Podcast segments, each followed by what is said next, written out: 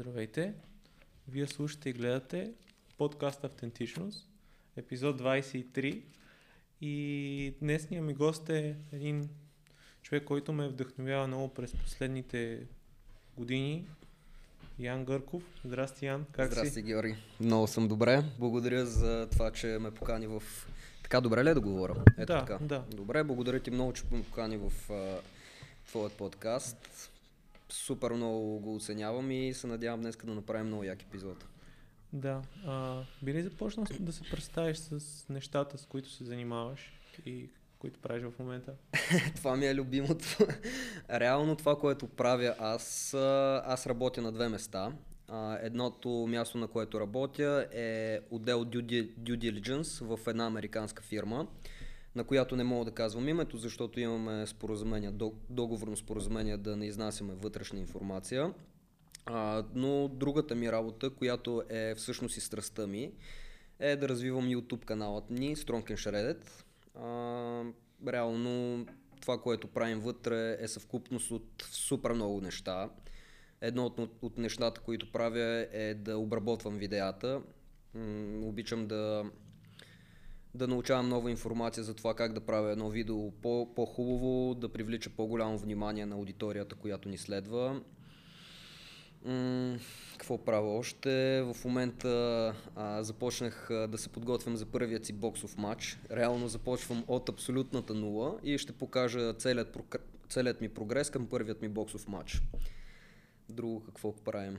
М, това самото развитие на Strong Shredded е свързано с това и да се учим на много а, бизнес стратегии, на това как да предлагаме продукт на хората, маркетинг, а, реклама, много неща са. В смисъл, с това се занимавам общо взето. Нещо, което ми е интересно и си мислех а, за теб, кои са ценностите, които стоят в Strong and Shredded? Кои така с...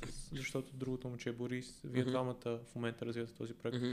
За вас, кои са ценностите, които, които ви движат? Тоест, какъв е вашия, така, така да го нарека, морален компас в нещата, които правите? Мгм. Как, как вие взимате изборите си? А, значи, когато се запознахме с а, Борис, а, по принцип аз започнах and Shredded, а, може би една или две години преди да се срещнем с Борис. След това а, двете момчета, с които започнах под, нали, самият проект, Емил и а, Стоил, решиха да се отделят и аз реално останах а, сам. С Емил, извинявам се. И с Емил решихме да се срещнем с Борис, тъй като Борис ми пишеше много време, че го мотивирам, че променя живота си в момента и когато е готов с неговата промяна, ще ми пише да работим заедно. И реално, когато излезнахме с него, това, което се разбрахме още от първата среща, когато вече разбрахме, че искаме да работим заедно, е да правим неща, които помагат на хората и да сме супер честни с тях. И да, примерно да не, да не предлагаме даден продукт само защото примерно ни се плащат добре, а по-скоро да предлагаме неща, които на нас ни харесват и неща, които м- мислим, че биха помогнали на нашата аудитория реално. Защото има супер много предложения от всякакви а, хора, които имат даден продукт, но тяхният продукт, ако не е нещо, което аз съм изпробвал върху себе си, ако нещо, това нещо не ми е харесало, аз никога няма да го предлагам на хората. И водени сме от това да бъдем себе си, да бъдем автентични, да не се слагаме в някаква рамка, че сме ютубъри, че сме фитнес треньори. Просто да бъдем хора, които се опитват да помогнат на тяхната аудитория с нещата, които тя ги интересуват.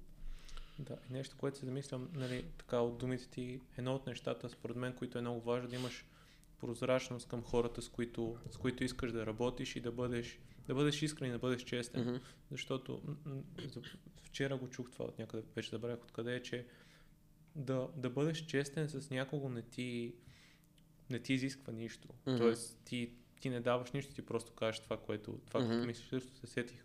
Става дума за Джим Грей. Той е един от най- най-известните спортни журналисти в щатите за последните за последните сигурно 30-40 години. Мгм. Той е човека, който е а, първото му интервю с Мохамед Али. Вау. Да, и има книга написана... Колко годишна или вече... А вече е около, мисля, че около 60, нещо такова. Джим И Грей. има така книга, която се казва Talking to the Gods. Мисъл, Greatest of All Time. И вътре разговорите му с Коби, с а, Мухамед Али, с, с, мисля, че с Майк Тайсън, с всички. Ето тази книга трябваше да ми препоръчаш преди малко, като те питах за книги. да, сега се сетих, сега се сетих, но а, мисля, че има само в, а, в Audible. Мгм. Нали, да, малко се, малко се, така се отнесох от разговора, но нещо, което следващото е според мен, нали, първата точка е прозрачност в нещата, които Мгм. правиш. А втората е вече да имаш експертиза в дадена сфера. Тоест, Мгм. ако даваш съвет на човек да си, да си сигурен, че това нещо, нали, да, да знаеш, че това нещо ще проработи, т.е. че си направил необходимите проучвания, а, отделил си необходимото време да се информираш Мгм. и да бъдеш а, така да си вложил работата в, в процеса. Мгм, Абсолютно, да. Точно това се стремим да... Тъй като м- лично на мен ми е правило супер неприятно впечатление, а, от, примерно когато съм гледал някакви български ютубъри в миналото или хора, които се занимават с фитнес, е да предлагат абсолютно всякакви продукти. В смисъл, м- без значение това дали те работят или не работят, те просто ги предлагат, защото някой, примерно, им е обещал да, да им даде е, опа, една котия, да речем, от а, някакъв протеин или са им платили някакви 100 лева да направят някакъв пост в Инстаграм. Супер неприятно впечатление ми прави това нещо и мисля, че това дори не помага на хората, на тези хора да се развият, а напротив. Тяхната аудитория не е глупава, хората като цяло не са глупави и много добре го виждат това нещо, когато един човек предлага нещо, защото му е платено или защото наистина го харесва. Да, то е, то е а, нали, човек чисто интуитивно усеща кога някой го лъжи, кога, Абсолютно да. кога информацията не е, не е достатъчно коректна, не е достатъчно проверена. Човек, аз извинявай, че те прекъсвам, но реално усетих колко са умни хората, а, когато вече започнахме да имаме повече коментари под всяко едно видео. Примерно, когато не съм казал нещо как трябва на момента пред камерата, когато съм превил самото видео и съм се чудил, добре, сега това дали да го публикувам, дали не е леко подвеждане на моята аудитория и си казвам, абе, добре, щ- кой ще го забележи това нещо един вид? Публикувам го човек и примерно има хора, които ми правят такъв добър анализ, защо съм го казал това нещо, че аз съм просто Уау, откъде знаеш, бе, човек? Това въобще не съм предполагал, че може някой да се сети, че съм го казал, защото еди какво се, се е случило. Да, и според мен това е едно от другите неща, е, че вие когато си, нали, когато си честен и когато не, нали, не предлагаш скам услуга, т.е. Мгм. да ти, ти достигаш до хората, до които трябва да достигнеш, защото м, според мен едно от нещата, които нали, интернет предлага в момента е, че нали, виждаме много хора, които са с по 200-300 хиляди в YouTube Мгм. и така нататък. Обаче той някои са нали, под една форма ентертеймент, но ако вие искате да, нали, да представяте някаква услуга, някакъв сервис, дори с а, много по-малък брой субскрайбери, ти, ако достигаш до правилните хора и предаваш правилната информация, според мен ти ще, ти ще постигнеш резултатите. Тоест цифрите не са, не са от значение. Аз също мисля така и а, добър пример за това, което казваш е един а, български канал за риболов.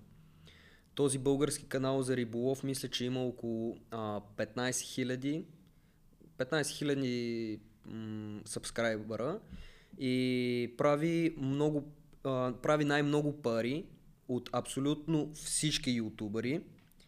Дори ютубъри, които имат по 300, по 400 хиляди от неговият мърч, който предлага и от продуктите, който предлага.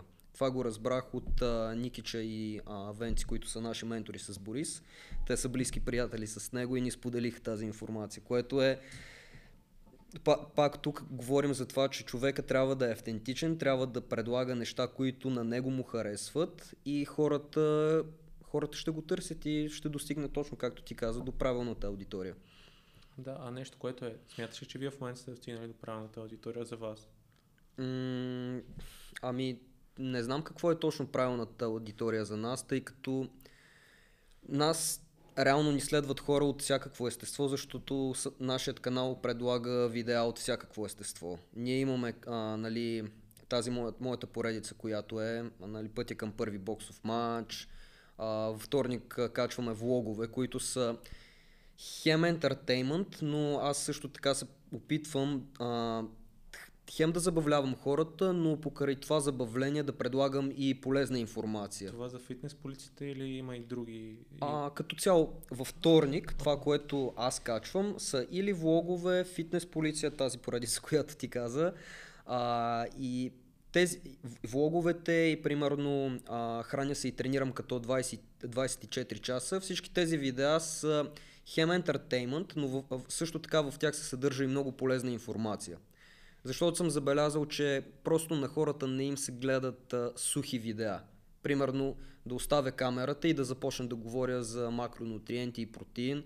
Много по-интересно им е да попиват тази информация, като примерно ме виждат как си готвя, как се сменят кадрите, как отивам да тренирам и от време на време, по, по време на самото видео да вкарвам някакви полезни елементи и хората така се забавляват и в същото време наистина придобиват базови знания за нещата, които правим. Да, да, да, може би това въпрос ми беше, да, според лично за вас, защото при вас има и така ентертеймент елемент, mm-hmm. който, е, който е интересен, който не мисля, че до голяма степен други фитнес ютубъри в България го правят по начин, нали, по който вие го правите. И да, и това е това е едно от нещата, според мен, които може да достигнеш по по-различна аудитория, като им, нали, като им представиш, защото проблема с храненето е, според мен си е сериозен в нашата нация mm-hmm. и трябва да се, да се говори на тази тема, mm-hmm. да, се, да се обсъжда и да се, да се поставят основите, защото каквото вкараш в тялото си, това, в смисъл, това е много важен, това е горивото общо взето. Абсолютно, да.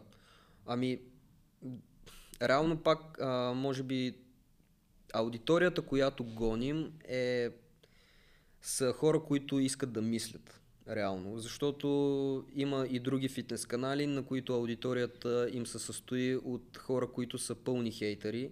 Примерно ще дам пример аудиторията на Киробрейка.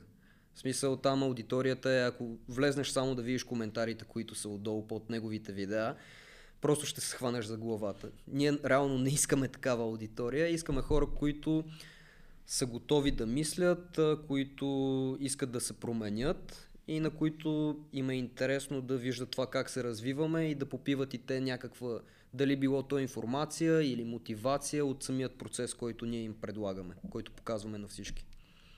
Да, нещо, което може би аз съм го усетил най- така лично на себе си е точно това, което ти казва промяна.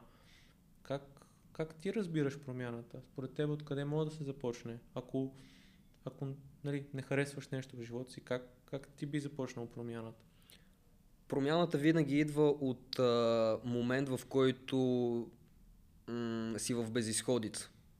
Примерно, а, моята промяна, която, а, когато настъпи с мен, когато наистина си казах, край вече започвам да, да променям живота си към, а, в по-добра насока. Защото аз до 12 клас играех футбол, а, играх 12 години футбол, това ми беше мечтата да стана футболист, но в крайна сметка това не се осъществи поради ред причини. А, след което се записах в университет, защото просто не знаех какво искам да правя с живота си. През тези 4 години, в които бях в университета, единственото, което правех е да хода по дискотеки и жени. Нищо друго.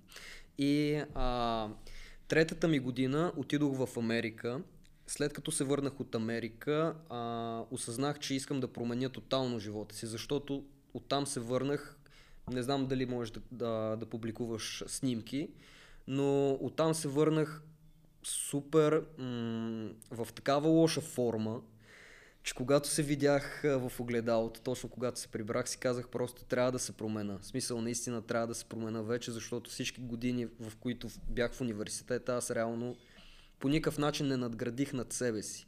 И усещах как, а, примерно, имам някакви приятели, които вече са започнали да правят някакви неща, постигат неща. И аз вътрешно започнах да се чувствам супер зле от този факт, защото аз един вид, приятелите ми върват напред, аз оставам на едно място и усещам как а, реално ще загубя приятелите си, ако не направя някаква промяна със себе си, ако не се взема в ръце. И според мен хората се променят, когато наистина нямат, когато са в безисходица. Всеки сам а, попада в, а, безис... в различни безисходици. Примерно Бо... Борис Борката, който нали, а, е втората част на Стронки Шредет. Неговата промяна е започнала, когато се е разделил с неговата приятелка, с, ко... с която са били 4 години заедно. Да. да. Които са били с 4 години заедно. А, от това, че а, той реално му се преобърна, преобръща живота от това нещо, и това, че е супер наранен, го кара да направи а, стъпката към това да промени първо физиката си, за да може вече евентуално след това да промени и другите неща в живота му. Да, и аз нещо така, което се замисляме, вярваш ли, че промяната идва с така да, да се откажеш от неща, да се откажеш от нещо, което до сега е до сега си вярвал, до сега си мислил. Човек, то, то точно това е. И затова промяната е толкова болезнена, защото ти трябва да промениш абсолютно цялото си ежедневие. Примерно на мен в момента ежедневието ми, ако преди ставам сутринта и въобще не знам как, как ще мине моят ден, а, имам предвид, не знам какво да правя през деня, защото нямам нищо за правене. Докато сега в момента, от ставането ми в 5.30 сутринта до лягането ми в 10 часа вечерта, аз съм плътно заед.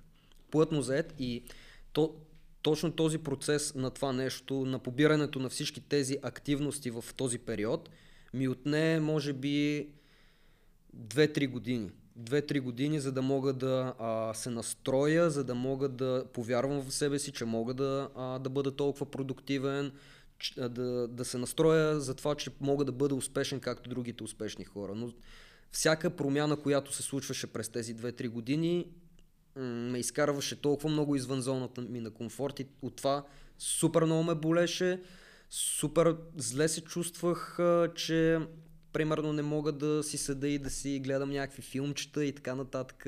Чувствах се зле от това, че не мога да излизам с приятели, но в един момент, когато си го поставиш това за цел, го постигаш, но определено отнема време и цялото това нещо е свързано с много болка и излизане от зона на комфорт. Да, нещо, което са, така си подготвих преди. А, ти в, и във вашите подкасти споделяш, че имало, така като си бил по-млад, имал периоди, в които сте имали финансови трудности, mm-hmm. нали? Нямали сте средства. Mm-hmm. И аз, аз в детството ми съм преминал през, през, подобни, през подобни етапи, нали?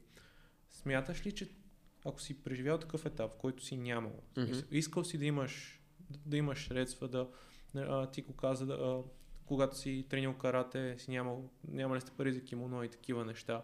И когато си минал през този етап, има ли го после това, това, това движещо усещане в тебе да, да не го повториш? Тоест, това усещане, че нямаш, mm-hmm. да не се повтори. Да направиш всичко възможно ти да, нали, да станеш успешен, да, mm-hmm. да преодолееш тази трудност. Аз мисля, че именно поради тази причина съм толкова мотивиран а, като цяло през целия си живот. Освен нали, периода, в който бях в университет, когато не знаех какво въобще да правя. Когато нали, играех футбол, бях а, може би най-мотивирания от целият ми отбор. Бях капитан на отбора. А, примерно помня дни, в които вали сняг. Отивам на тренировка и съм само аз и още две-три момчета. Дори треньора ми го няма, защото просто се отказал да идва, защото вали сняг. И да, определено такова трудно детство, което аз съм имал, ми дава много по-голямо предимство пред другите, които са имали абсолютно всичко, но в същото време не са го заслужили по никакъв начин. Защото аз в момента, когато постигна нещо, дори да е съвсем малко, примерно нали, сега ще дам пример с това, че правя студио в апартамента си, подкаст студио. За някой това може би примерно е не е нищо, но за мен е сбъдната мечта в момента това нещо да се случва и го приемам някакси с толкова голямо щастие, с толкова голяма благодарност. А, и Въпросът ти беше дали а, ме е страх да се върна в старото си положение един вид, а, ако спра да работя, нали така? Да, нещо. Дали го имам? Определено го има това нещо. Определено го има това нещо и м- това, което искам аз да направя за себе си е да дам много по-добро бъдеще за моето семейство. Това е, може би, най-движещата ми сила. Да дам а, много по-добро бъдеще на децата ми, на жена ми, която нали, ще е след време А, и така, да, определено го има това нещо и постоянно е on the back of my head. А те детството ти в Русия ли е било или кога се, кога се преместите в България? Uh-huh. Аз съм живял до 6 годишна възраст в Русия а, и вече когато станах на 7 години се преместихме в а, България. Реално, да, на 7 години пред, предучилищната втория срок го изкарах в България ти започна тук да започна с футбола, след като, след като се премести? Не, реално първият ми спорт беше карате, където тренирах приблизително една година. Но, както ти каза, както сподели тази история, да, майка ми и баща ми нямаха парите реално да ми плащат тренировките. Но тъй като треньорът ми виждаше супер голям потенциал в мен и искаше да продължа да тренирам, ми разреши да тренирам без пари. Дори без пари ми разреш, разрешиха да тренирам, но тъй като а, постоянно имаше някакви състезания, нали, децата около мен започнаха да ходят на състезания, да получават сини колани, а, колани с, бя, а, с черни черти, нали. А, аз не можех да си го позволя, защото просто нямах кимоно. Майка ми и баща ми просто нямаха парите тогава да ми купят кимоно. И на мен започна да ми става супер неприятно от този факт, че един вид се превръщам в някакъв аутсайдер, трябва постоянно да се обяснявам такъв на децата около мен, защо не мога да отида на състезание. И кога, ти знаеш, когато си малък, децата не са толкова... Не, че съм а, някой ме, ми е казал нещо или нещо такова, но просто не ми беше приятно да бъда в а, тази роля на аутсайдер, когато бях малък. Мисля, че по-скоро е било вътрешно усещане. И аз съм го имал, имал съм го това усещане, нали, когато съм нямал средства, mm-hmm. когато примерно нещо не мога да си позволя. И то е било като не съм го усещал отвънка, а това си е било вътре в мен едно такова тягостно усещане, да, че, да. че... Че си различен. Да, че си различен и че м- защото познавам, познавах и деца, които нали, са били все пак в смисъл, аз съм, аз съм от село, не, не всеки е имал пари или нещо такова, mm-hmm. нали? Но има хора, които са готови да, едно да по, първо са готови да поискат, т.е. да, едно да, да изпросите груба дума, но по-скоро да, да потърсят помощ, да, как да кажа, да бъдат, да бъдат подкрепени преди да, преди да се опитат сами да, да се справят. Mm-hmm. Ако, ако, ме, ако ме разбираш. Така. И сякаш има хора, които създават зависимост от това постоянно да им се бъде, да бъдат помагани и да бъдат жертви. Mm-hmm. И, и аз това е, може би това, това съм го сетил и по начин, по който ти изразяваш, че ти никога не си възприел ролята на жертва. Тоест да, да, да, да приемеш обстоятелствата такива, каквито са за тебе. Аз си намирал ново средство, да, в смисъл нов, ново занимание, което да ти помогне да, да излезеш от, от тая дупка. Mm-hmm. И, си, и си търсил. О, да, аз никога не съм а, се поставил в ролята на жертва, защото според мен това е най-голямата глупост, която мога да направиш със себе си. Реално живеем в най-яките времена ever. Само като се замислиш, царете нали, преди няколко стотин години не са живеели по начина по който ние живеем.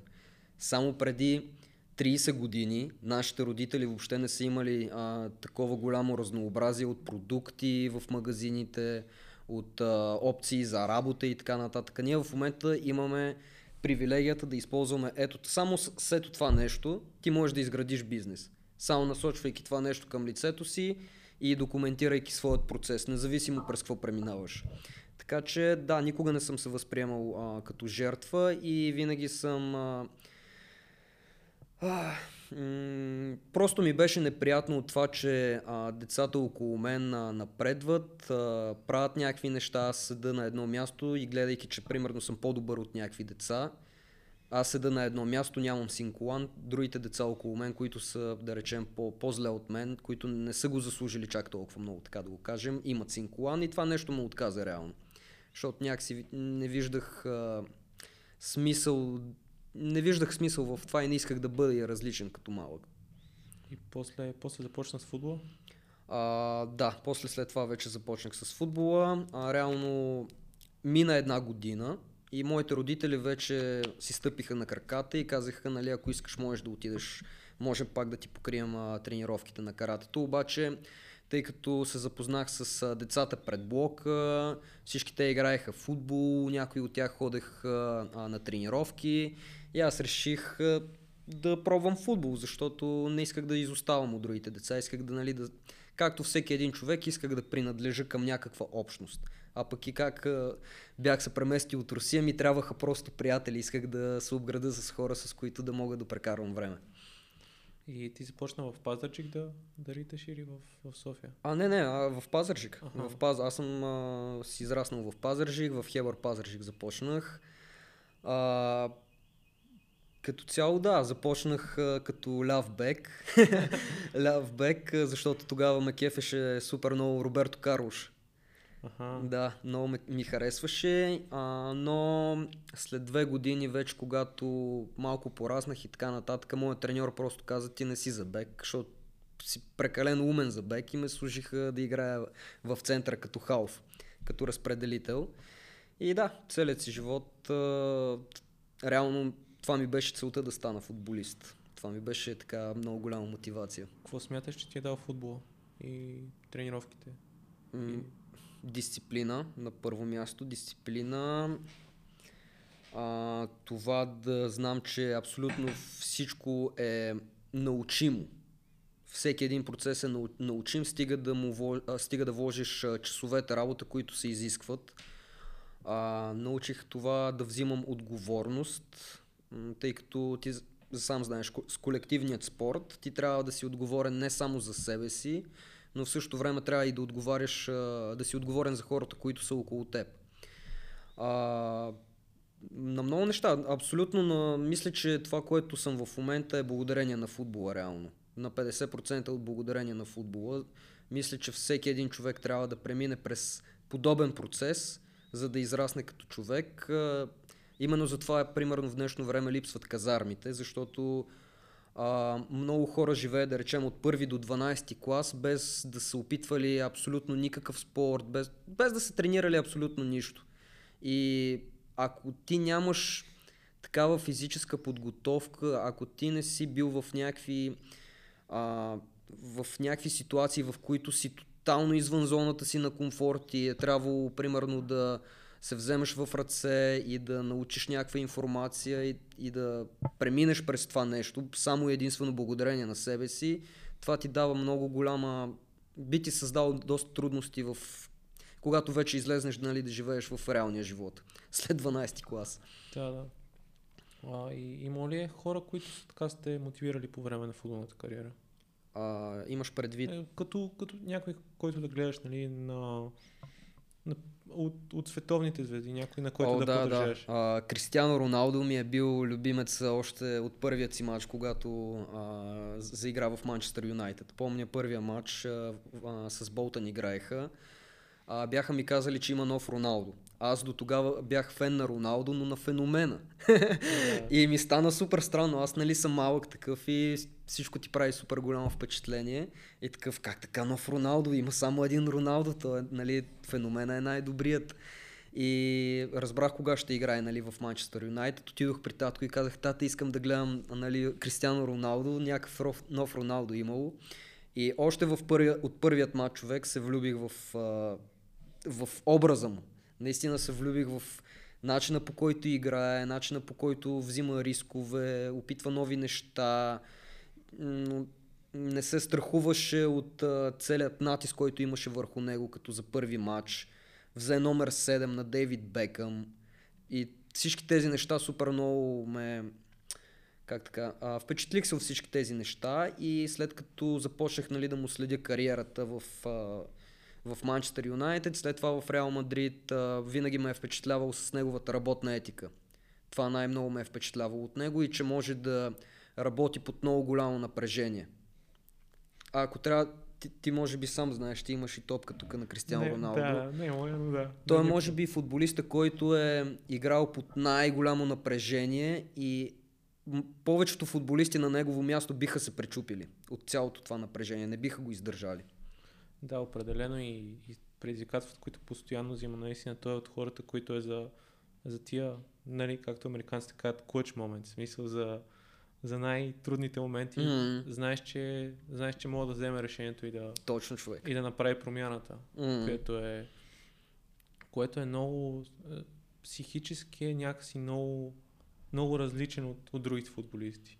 което го забелязвам опа, а, в това поколение, което е спортистите като цяло, mm-hmm. че сега може би имаме честа да гледаме в почти всички спортове ние а, хора на друго ниво. Например, mm-hmm. в тениса, ерата, която правят Джокович, Надал и Федерер, mm-hmm. това никога не се е случвало. Mm-hmm. Меси и Роналдо, което правят. А, и това е сякаш тия хора, Леброн, това, което прави в NBA. Леброн, да. Сякаш... А, Коби. Коби, да. Но сякаш тези хора на, на 35 години са още са най-добрите в света, което, mm. е, което е удивително.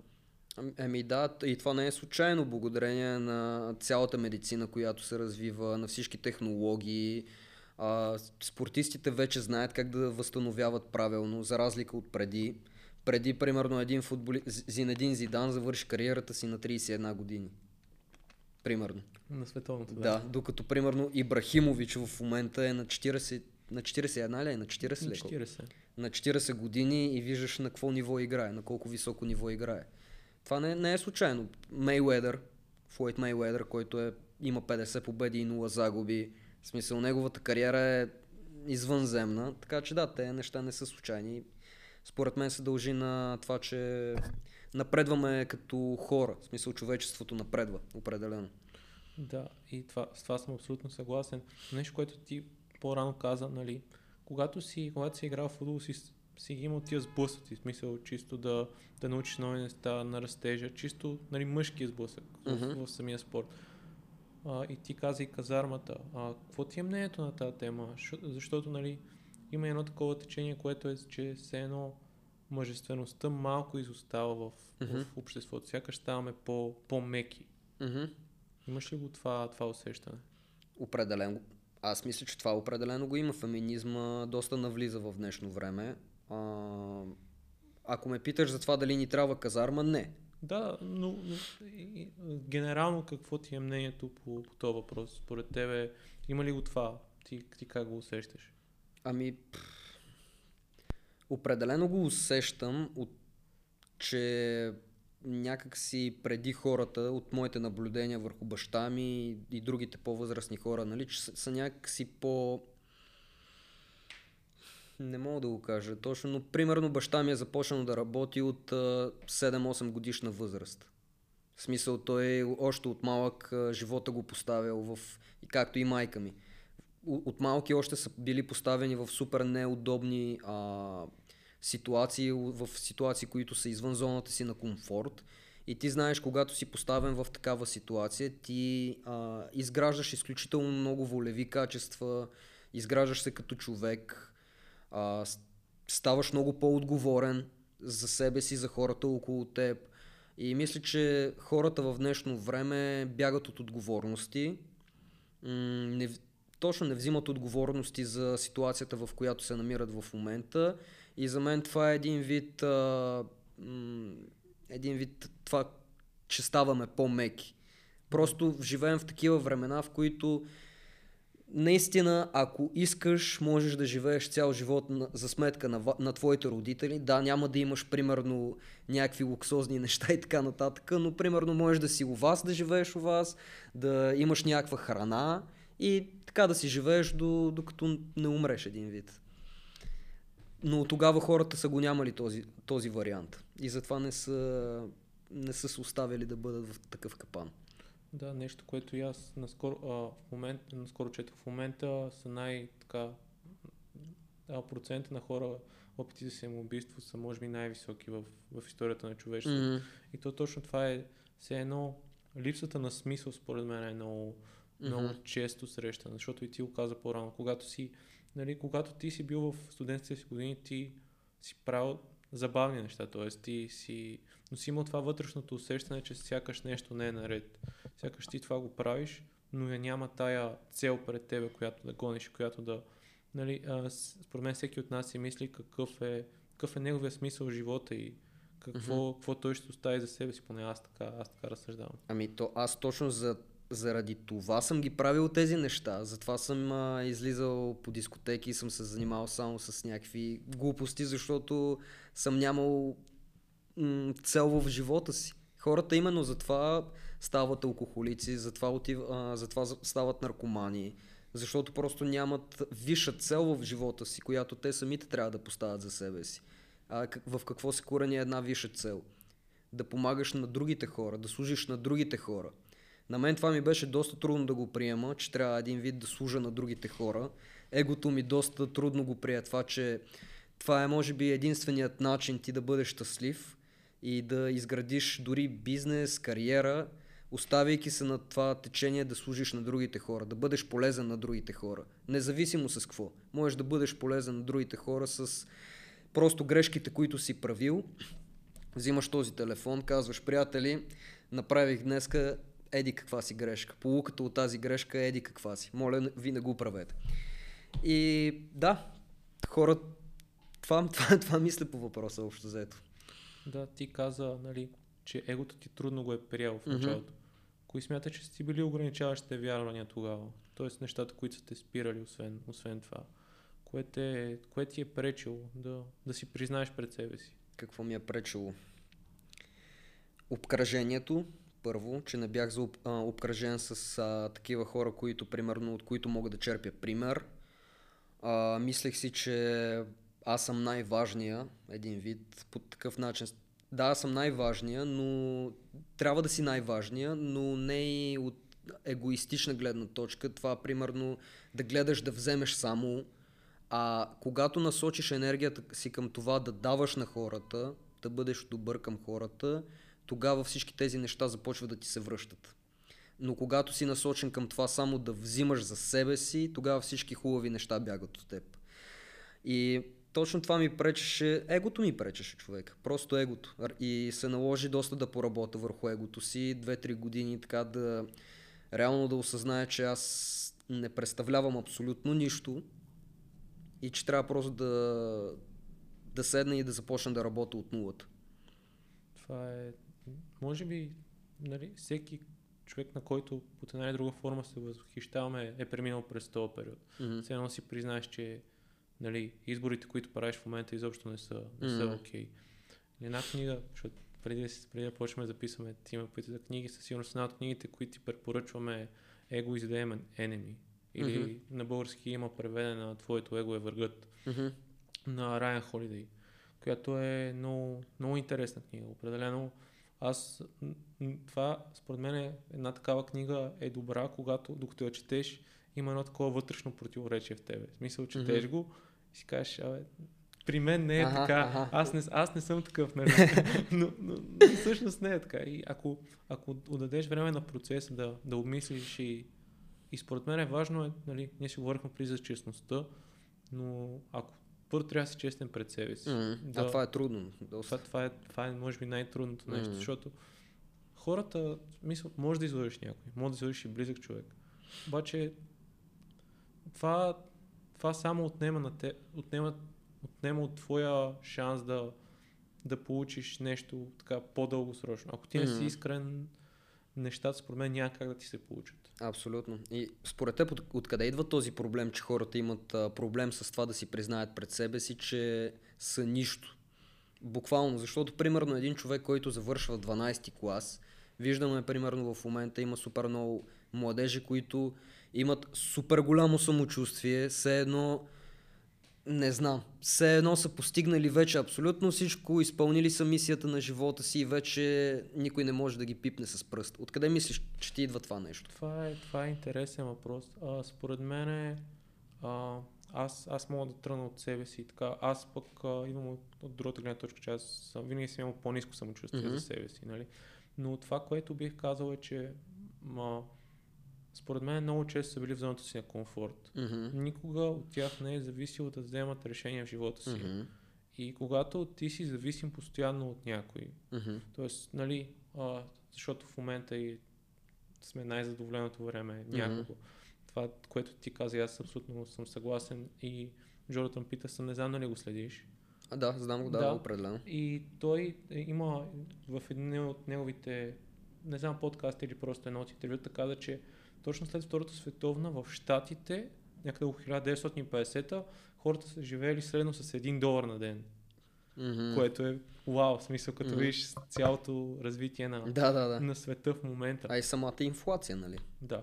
Според мен а, това, че това, че може, това, че всичко ти е позволено, Мгм. това, че нищо не зависи от тебе и, и според мен едно от основните неща, които а, тук у нас го има, е, че не се, не се възп... образованието не, не, е на, не е на почет, най-общо Мгм. да кажа.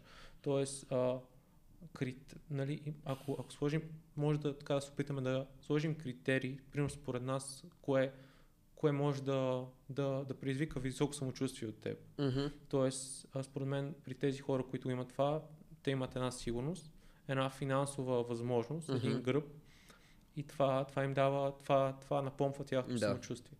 А, а, и това, това идва от семейството, в смисъл Мгм, идва мгм. цялото това нещо.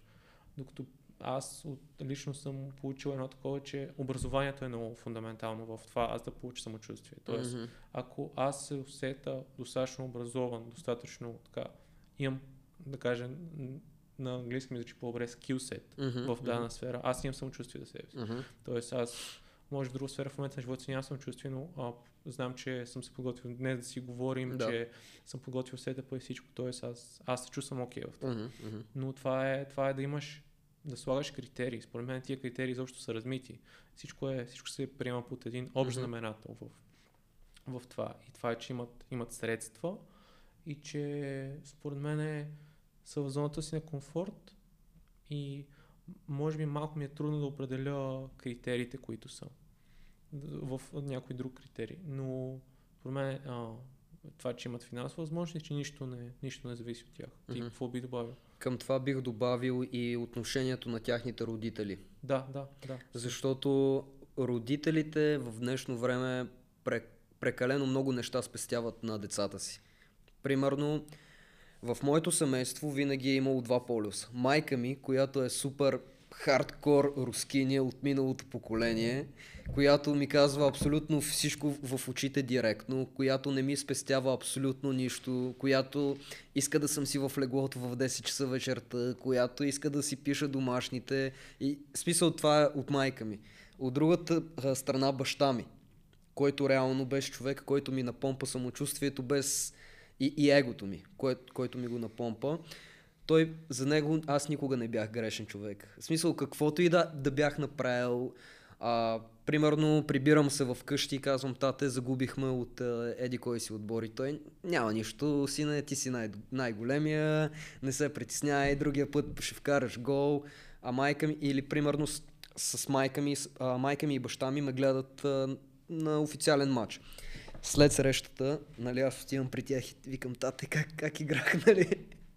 И, и татко вика, супер, нали, добре игра, нищо, че загубихте, нали, добре се представи и майка, супер честна и откровена, нали, Стаян въобще не си играл как трябва, смисъл, въобще не ми хареса играта ти, говорих с треньора ти, той също не, не е харесал играта ти, така че другия път трябва да се постараеш повече. И кое е правилното поведение според теб от един родител? А, според мен е, е някакъв баланс, малко. Да има, да има, според мен това при теб се е получило сравнително добре, защото, нали, било ти е трудно нали, да, да разбереш кое е правилното, но си има и двете гледни точки. Мгм. Според мен едно от важните неща е точно родителите, първото нещо, което си получил, е ти си получил внимание. Мгм. Тоест, те са били до теб. Мгм. Дали, дали това е било нали, правилно или грешно, е, първо ти си, нали, си получил, че те са били до теб Мгм. в, в тези моменти. Дали са ти различни гледни точки, според мен, които мисля, ти в момента имаш едно двата полюса на спектъра Мгм. и ти в момента можеш да лавираш по средата смисъл. Аз се боря с това нещо. да, И- и- Е това, исках само да извиня, че те прекъсвам. Това, което аз мисля, е, че на децата трябва да се казва истината в очите. Защото м- това, на това дете, ако не му се казва всичко в очите, той живее в илюз, иллюзиорен, как, как е да се иллюзорен. да, иллюзорен свят, в който той винаги е най-добрият, въпреки че примерно той реално не е. И реално за да бъдеш най-добрият, ти трябва примерно да тренираш всеки ден, да отделяш внимание а, на това да учиш някаква информация, да отделяш внимание на всякакви аспекти от, в играта, в която искаш да се развиеш най-много. Тогава ще бъдеш най-добрия. Но ако родителите ти, хората, от които се учиш и взимаш пример, постоянно ти казват, че си най-добрият, без да си направил абсолютно нищо, ти по същият начин ще възприемаш света, когато вече излезнеш в реалният свят, сред хората, когато вече живота ще иска да те удари, нали? Да, да, с това съм абсолютно съгласен, но според мен е друго, друго от позициите, които е, ако представи си, ако двамата ти родители бяха супер компетитив, mm-hmm. мисъл, а, според мен ти тогава а, ще да имаш много по-низко самочувствие за себе си. Mm-hmm. Защото има едно, едно такова, а, защото нали, важно е да сме професионалисти в нещата, които правим, важно е да сме добри в това, смисъл да влагаме mm-hmm. сърце и душа. Но също така да, да не забравяме, че ние сме просто хора. Смисъл, mm-hmm.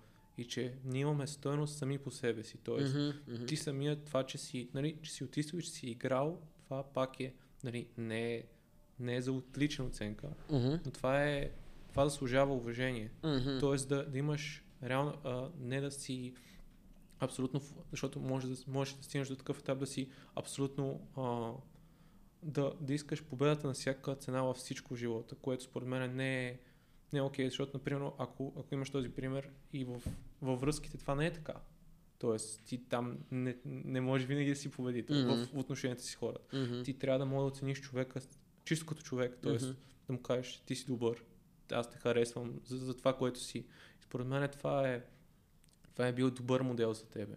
И, mm-hmm. и разбира се, това е в, нали, в нюансите, как всяка една ситуация си я, си я разбирал. И аз, аз също така мисля, че родителите ми са полюсни. В смисъл, баща ми не е от най-говорещите хора. В смисъл, нямат, но аз не, а, това, което те са направили за мен сега се замисляме, че когато са работили, те винаги сме взимали с тях. Mm-hmm. Баща ми е строител и аз, когато съм бил малък, винаги съм бил, мисъл, бил съм сред хора и съм виждал, виждал съм как се изкарват пари, мисля колко е трудно физическия труд. Mm-hmm. И майка ми е продавачка, т.е. И, и съм виждал как примерно тя общува с хората тези неща. И това, това е според мен е първата точка е родителите да, да показват внимание към, към децата си. Защото в момента е много лесно детето да го ставиш YouTube да го отгледа. Mm, определено да. Примерът от родителите е много важен. Аз след време, когато имам деца, те реално ще са въвлечени в нещата, които правя. Ще, ще ги взимам с мен понякога, за да могат да видят как тяхният баща работи, защото това е много важно. Да виждаш родителите си как се трудят и реално децата си, те, децата те никога не слушат какво им казва родителя, те винаги гледат какво прави родителя. Така че ако родителя пуши и в същото време казва на детето, нали, това не е, това не е как трябва, не дай да го правиш, детето след време ще пуши и то. Колкото и нали, да, да, не се, да не се иска на родителя, но това са фактите. Да, да, абсолютно съм, абсолютно съм съгласен и и това е според мен, е, че може би родителите до голяма степен така, не поемат отговорност за, за децата си в обществото. Може би, не знам. Още не съм стигнал нали, до този етап, но mm-hmm. а, се случва така, че когато нещата, нали, другия, другия, така да се доразвие това, че а, е лесно в момента да, да тръгнеш да, да гониш някаква кариера или нещо такова, т.е. да, да, да, да се опиташ постоянно да търсиш тая, това финансовото, което според мен е едно от важните неща е да чисто да, да се осигуриш колкото се може по-рано, за да може mm-hmm. след време да имаш така повече време с, с децата си. Mm-hmm. Еми, да, да. И другата грешка, която мога да дам като а, на родителите е, че прекалено дълго оставят децата си да живеят с тях. Това е супер голяма грешка. Както ти каза, колкото по-рано се измъкнеш от а, мястото на родителите си, толкова по-бързо ще се срещнеш с проблемите на живота и толкова по-бързо ще израснеш. А много родители това не го разбират, искат винаги да дадат една сине земи, е, майка ми до ден днешен в смисъл, аз вече изкарвам пари, правя някакви бати нещата и майка а, е сега за, за имания ми ден, който беше на 27 декември. Идва им, а, мамо, вземи 50 лева, е така, исках да ти дам подарък. И аз, майко, моля те, смисъл, не ме занимай с глупости. Такива са родителите, особено от старото поколение са така. Да, да. те, те това това е точно проява на грижа към тебе, нали, което е... Но това е, да, прекалена грижа, която всъщност ти пречи, отколкото да ти помага. Да, съгласен съм, че тук у нас прекалено дълго време живеем с родителите си. Mm. Това, а, защото това ти, когато, когато ти заживееш сам, ти си отговорен за всичко. Тоест, ако, ако не си изпереш, няма кой да те изпере. В Смисъл, ако, ако не си измиеш чините, те да, ще да, бъдат да. мръсни. М, И ти искаш или не искаш, го правиш. м. Рано или късно идва този момент. Вече нямаш дрехи, които да облечеш. Точно, да. Особено ако си мъж, нали, не си от най... А особено ако си жена, при тях е много по, по-проявено това нещо, да следят външния си вид. Не, не, аз го имам от гледна точка, че ние сме по-скоро склонни да сме немърливи и нали, примерно, да Мгм. стигнеш до етап, в който вече нямаш чорапи или нещо такова. Случвало се. да, Нормално. да, да, да. Тоест, като нещо не е такова приоритет за тебе и като видиш, че никой не го прави за тебе, ти трябва да го направиш и, и виждаш отговорността. Да, точно. Ако искаш да излезеш навънка с чорапи. трябва Ако да- искаш въобще да излезеш Да, да. навънка. Да, да, да. да. Да, да, това е определено. В смисъл, точно в такива ситуации, когато си извън зоната си на комфорт, пак се връщаме на, нали, на тази тема, тогава израстваш. Тогава израстваш наистина. Когато всеки прави за теб някакви неща, първо, че не е интересно и второ, че не се развиваш. Да, и нещо, което ти каза по-рано е за обкръжението. В момента какво обкръжение имаш? Ами, смея да кажа, че доста поработях върху това нещо. Това беше една от главните цели, като дойдох в София преди няколко години, да намеря хора, с които, от които мога да уча. Реално да са ми приятели, от които мога да уча. И много, супер доволен съм като цяло. Запознах се с сборката, с а, Емо, с много хора. С много хора, които са в София които се развиват, които а, не се примиряват с това, което имат, а искат повече за себе си. И да, от такива хора определено мога да научиш много. И точно затова се свързахме и с а, Никича и Вената, защото просто исках да науча как мога да бъда по-добър в а, платформата YouTube, реално. Как мога да се развия до тяхното ниво, защото те правят уникално яки неща, правят, правят много неща, които нали, хората не виждат като цяло. Нали. Те виждат някакво видео, но ако се запознаеш по-отблизко с тях, ако им отидеш в офиса, ако видиш нали, счетоводството, което правят, а, как си поддържат сайта, как мислят самите видеа, как обработват самите видеа, всички тези неща реално ги научих от тях. И просто знаех, че ако искам да бъда добър в това, което правя, трябва да намеря хора, които вече са го направили и просто да се обграда с, с такива хора. Да, може би това е едно от нещата, които и за мен е супер важно, е менторството. М, Тоест да, да се обгражда с хора, с които, нали, защото а, първо да имаш какво да им дадеш, ако, нали, да имаш някакъв ресурс в тебе. мгм. Ако нямаш нищо друго, първо да се научиш да изкарваш пари. Тоест, това е, това е една от разменните монети, които мога да дадеш. Така е, да. И вече като натрупаш умения, ти вече можеш да се срещаш с други хора, които имат умения и да, да не даваш пари, а да даваш умението си да, и, да се, и да се гради една по-добра общност. Мгм. И според мен е едно от нещата тук, които в България аз си мисля и искам да говоря. И според мен е важно да се, да се изграждат общности. Мгм. Тези общности да, да изграждат един по-добър продукт. А, в, да, Общности, какви общности имаш предвид? ми, примерно, ето сега как сме, както ние с теб записваме подкаст. Мгм. Тоест, първата стъпка е, че ние не се познавахме. Тоест, Мгм. правим запознанство. Втората стъпка, аз, аз знам, че ти си по-развит в тази сфера. Мгм. И а, аз искам да ти покажа моето уважение. Това, че ти си, ти си ми повлиял по този път. Тоест, Мгм. да покажа да покажа неща, които нали, ти да се почувстваш добре, ти да видиш, че има, че има смисъл.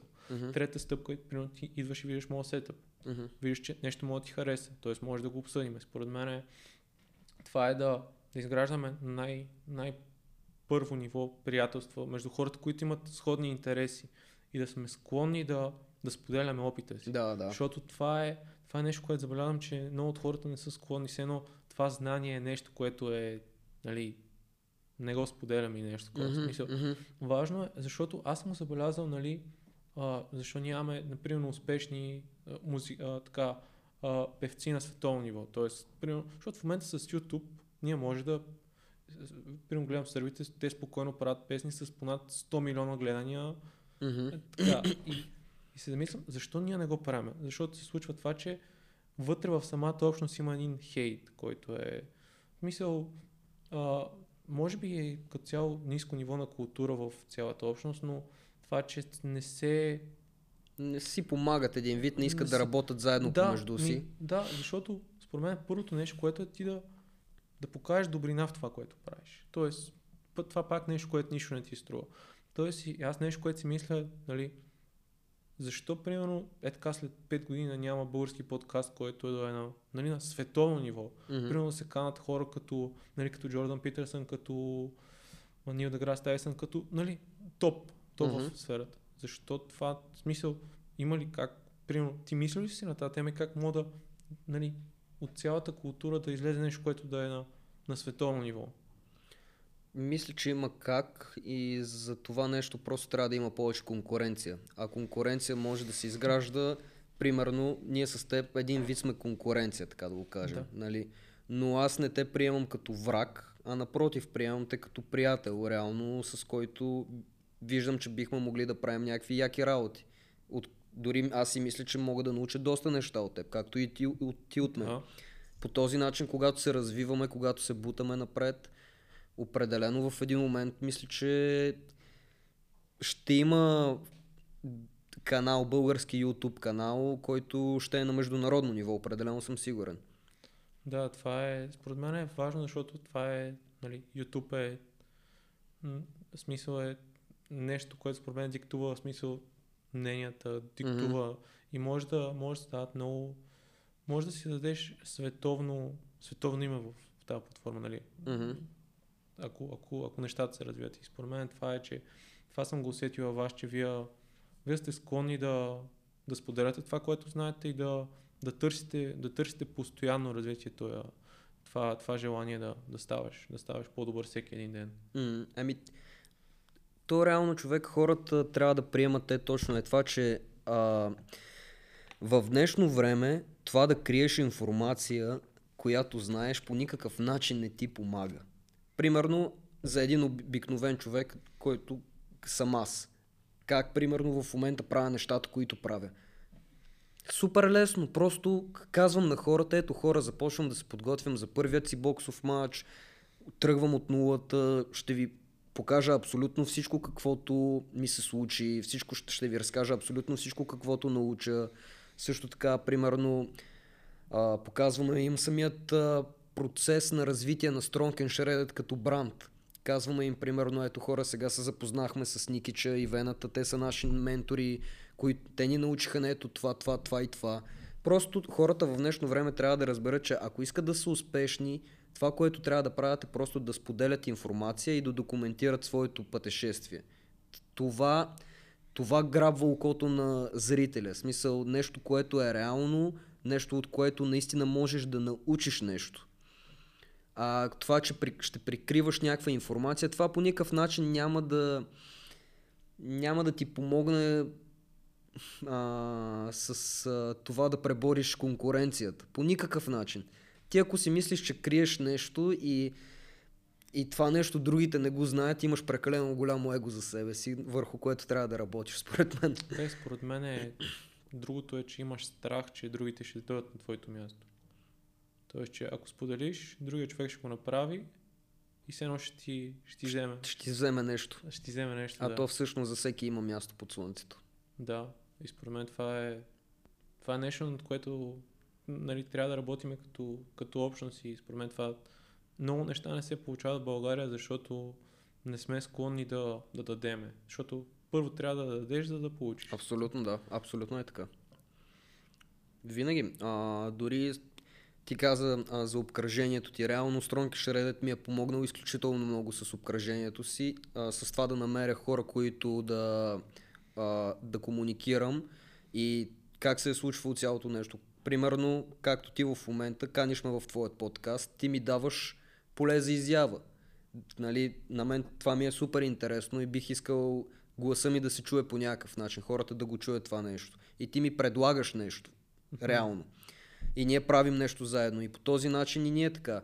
С, когато се свързахме с Антон Големанов, който е собственика на Фитспо, ние направихме нещо, което да предизвика интереса му. А, бяхме правили м- Това, което бяхме направили е занесохме негови вафли в една лаборатория, за да проверим а, дали а, макронутриентите и калориите, които се съдържат в тези вафли, са реални.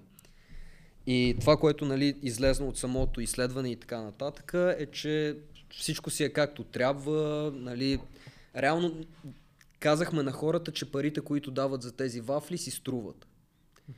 Това, след това Антон Големанов нали, супер много ги хареса тези видеа, поиска да се срещне с нас и срещите с него бяха супер ползотворни. В смисъл, говорихме си с а, български милионер, който, на който фирмата му е в а, над 20 и няколко страни.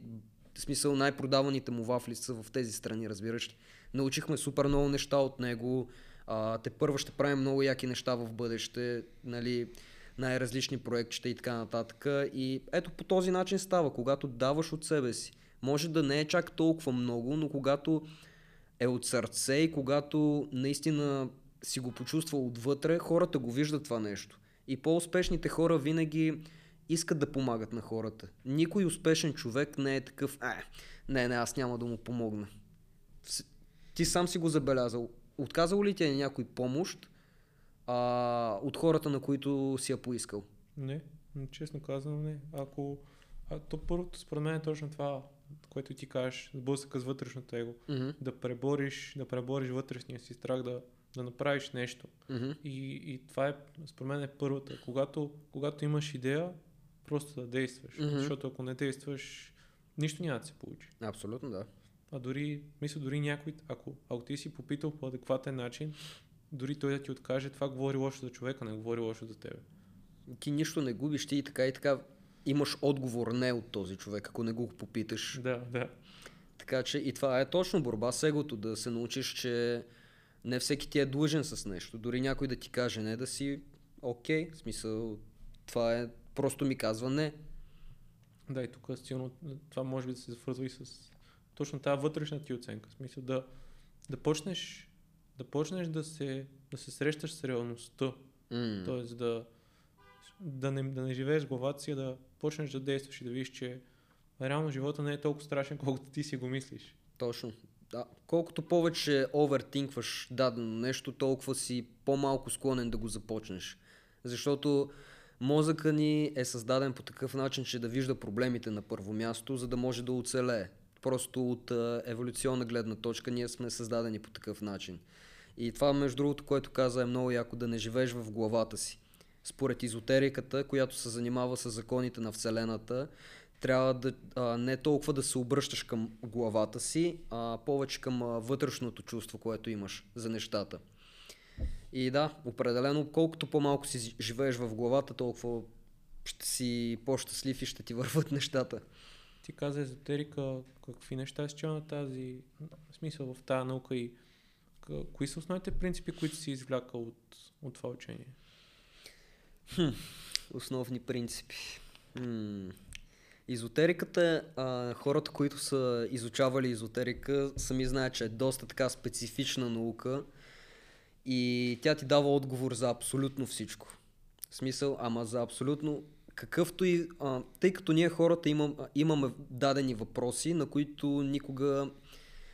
Имал ли си няк... случай, в който имаш някакъв а, въпрос към себе си, да речем, примерно, трябва ли да трябва ли сега тук да работя, само да работя, да не изпитвам абсолютно никакво удоволствие, примерно с цел да постигна първо това, което искам и след това, нали, след години да се насоча да се забавлявам. Примерно, Да, да, разбирам те. Да. Да, да има, има такива моменти. Изотериката ти дава отговор на абсолютно, на абсолютно всичко. Това, което научих от изотериката като цяло е на първо място да не си живея в главата толкова много, да се доверявам на вътрешното чувство. А, хм, на какво още? Хм. Просто сега честно така, като ми каза, не мога да се сета за някакви за, за някакви такива грандиозни неща. Но Те понякога тия неща са много прости. В смисъл, нещо. да, те са супер прости. Аз точно това искам да се сета в момента. М- Просто м- даде ми, тази наука ми даде да разбера, че съм много повече от а, физическо от това, което съм а, на физика. Физическо проявление, Да, да. много Тоест, повече сме от това нещо.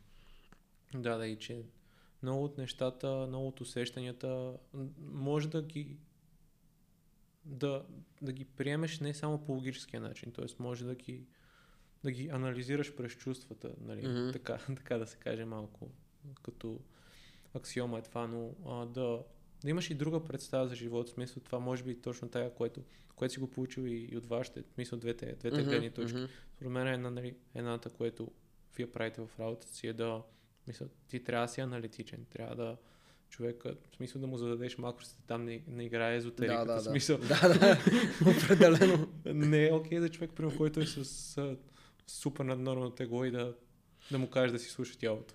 Е, да, да. Тук- това, тук- тук, тук вече да. да, да. В смисъл, това е да, това според мен е да, да имаш такъв, да имаш много инструменти в, в себе си, които да, да прилагаш на база контекст. Мгм. Нали, когато работиш да си супер аналитичен, когато трябва да взимаш някакво нали, решение за живота си, да, да, да имаш умението да, да се обърнеш към, към тялото си, към себе си, да разбереш как се чувства, защото понякога, нали, ти го каза, а, чисто еволюционно ние, ние гледаме да се предпазим, Мгм. а в някои ситуации не е, не е най-добре да се предпазиме. Мисля, в някои нали, е добре да се конфронтираме с О, проблема. да, да, да. В някои ситуации съм съгласен определено. Точно защото, примерно аз в някакви, в някакви ситуации, когато съм играл в футбол, на някакви лагери, когато сме били с мъжкия от отбора, аз съм имал чувството, че ще умра. Просто от натоварванията, които е имало, но това, точно тези натоварвания те издигат на нов левел. Ставаш по-добър, защото полагаш усилията, които са необходими за този нов левел. Да, почваш, почваш да играеш друга игра общо взето. М. Да играеш друга игра с други хора. И ако си мислиш, че ще умреш, нали, точно в смисъл, ако си го мислиш постоянно, че ще умреш и че ще се контузиш и някакви такива неща, ти никога няма да положиш тези усилия, за да стигнеш този левел. Така че, определено съм съгласен. Да, а някакви книги, които сещаш за езотерика, които си чел или... Не, аз следа Александър Полиенко. Александър Полиенко, това е украински... А, този човек е подготвил руски астронавти за космоса. Мгм. Да, и, а, той има YouTube канал, нали, хората, които разбират руски могат да го намерят, но просто информацията, човек, който той дава е... Примерно аз съм я пускал, пускал съм го на моите родители, на някакви приятели, които разбират руски, нали, и те, те повечето не могат да го разберат какво иска да каже.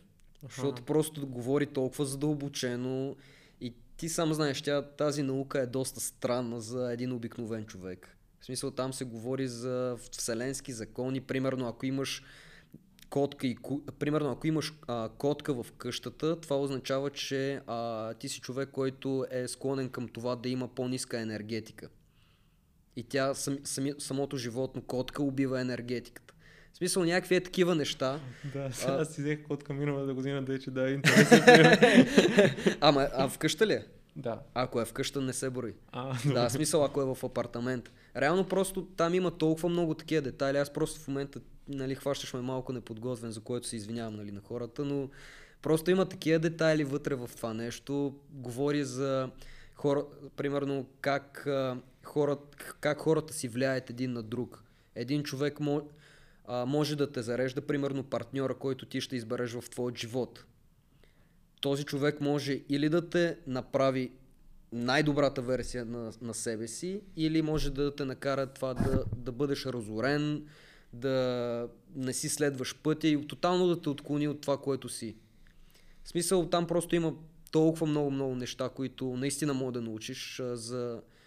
А, точно за дребни неща, които се случват в ежедневието ти. Да, да, да, да, да се обърнеш към, мисля, към интуицията, към Определено да. към това да... Защото понякога нещата са, мисля, не са толкова прости, не са толкова... Когато стане А, става без смисъл. Да имаш по, нали, по, по-комплексен и според мен нещо, което ми харесва, това, което ти казваш е, че ти а, не си поставяш ограничения в информацията, която приемаш. Примерно, Мгм. нали си кажеш, това е, нали, това се едно не е наука или нещо такова. Тоест ти се срещаш с различни неща и се опитваш да извадиш най-доброто от тях за себе си, Мгм. което, което за мен е супер и нещо, което и аз така се опитвам да правя. М, това, което правя човек е просто а, се интересувам от неща, които наистина ми доставят удоволствие и това нещо промени живота ми човек. Наистина казах си просто ще правя това, което наистина ми доставя удоволствие, а не това, което мисля, че би ми би дало някакви дивиденти в живота. Именно това е един от законите на които можем да приведем към езотериката, да правиш нещата. Ние сме тук на тази земя само и единствено да се развиваме и да получаваме удоволствие, според езотериката. Заради нищо друго не сме създадени да бъдем тук. Това са единствените неща. Всичко друго, което ние си измисляме, това е, е, е, е иллюзия един вид, според езотериката. Да, това е, точно това е много интересно и тук вече нали, всеки може да интерпретира удоволствие, какво и, и нещо, което така се сетих е, нали, да живееш в, в момента, да си, mm-hmm. да си, да си презент, а не да си мислиш как а, ако това стане, следва това, това. Нали, това пак е свързано с овъртинкването, но да, ако правиш дадено действие, нали, ако си в залата, да мислиш само за залата. Mm-hmm. Ако си, защото според мен този мултитаскинг, който правим ежедневно, това ни, това ни бъгва доста сериозно. Мислиш ли?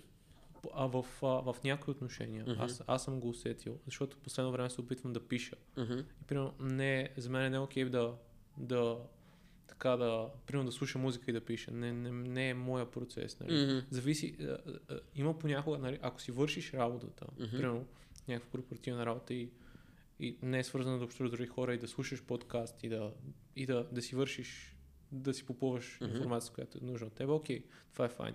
Според мен има един е, е, едно нужно от така по-дълбока концентрация, да мога да мисля, все едно да, да пробиеш този процес, да, да влезеш и да, да стигнеш до, до, до next level. Трябва да си in the flow. In the flow, да. Да, точно, трябва да си in the flow. Абсолютно съм съгласен с това нещо. Аз също съм на същото мнение.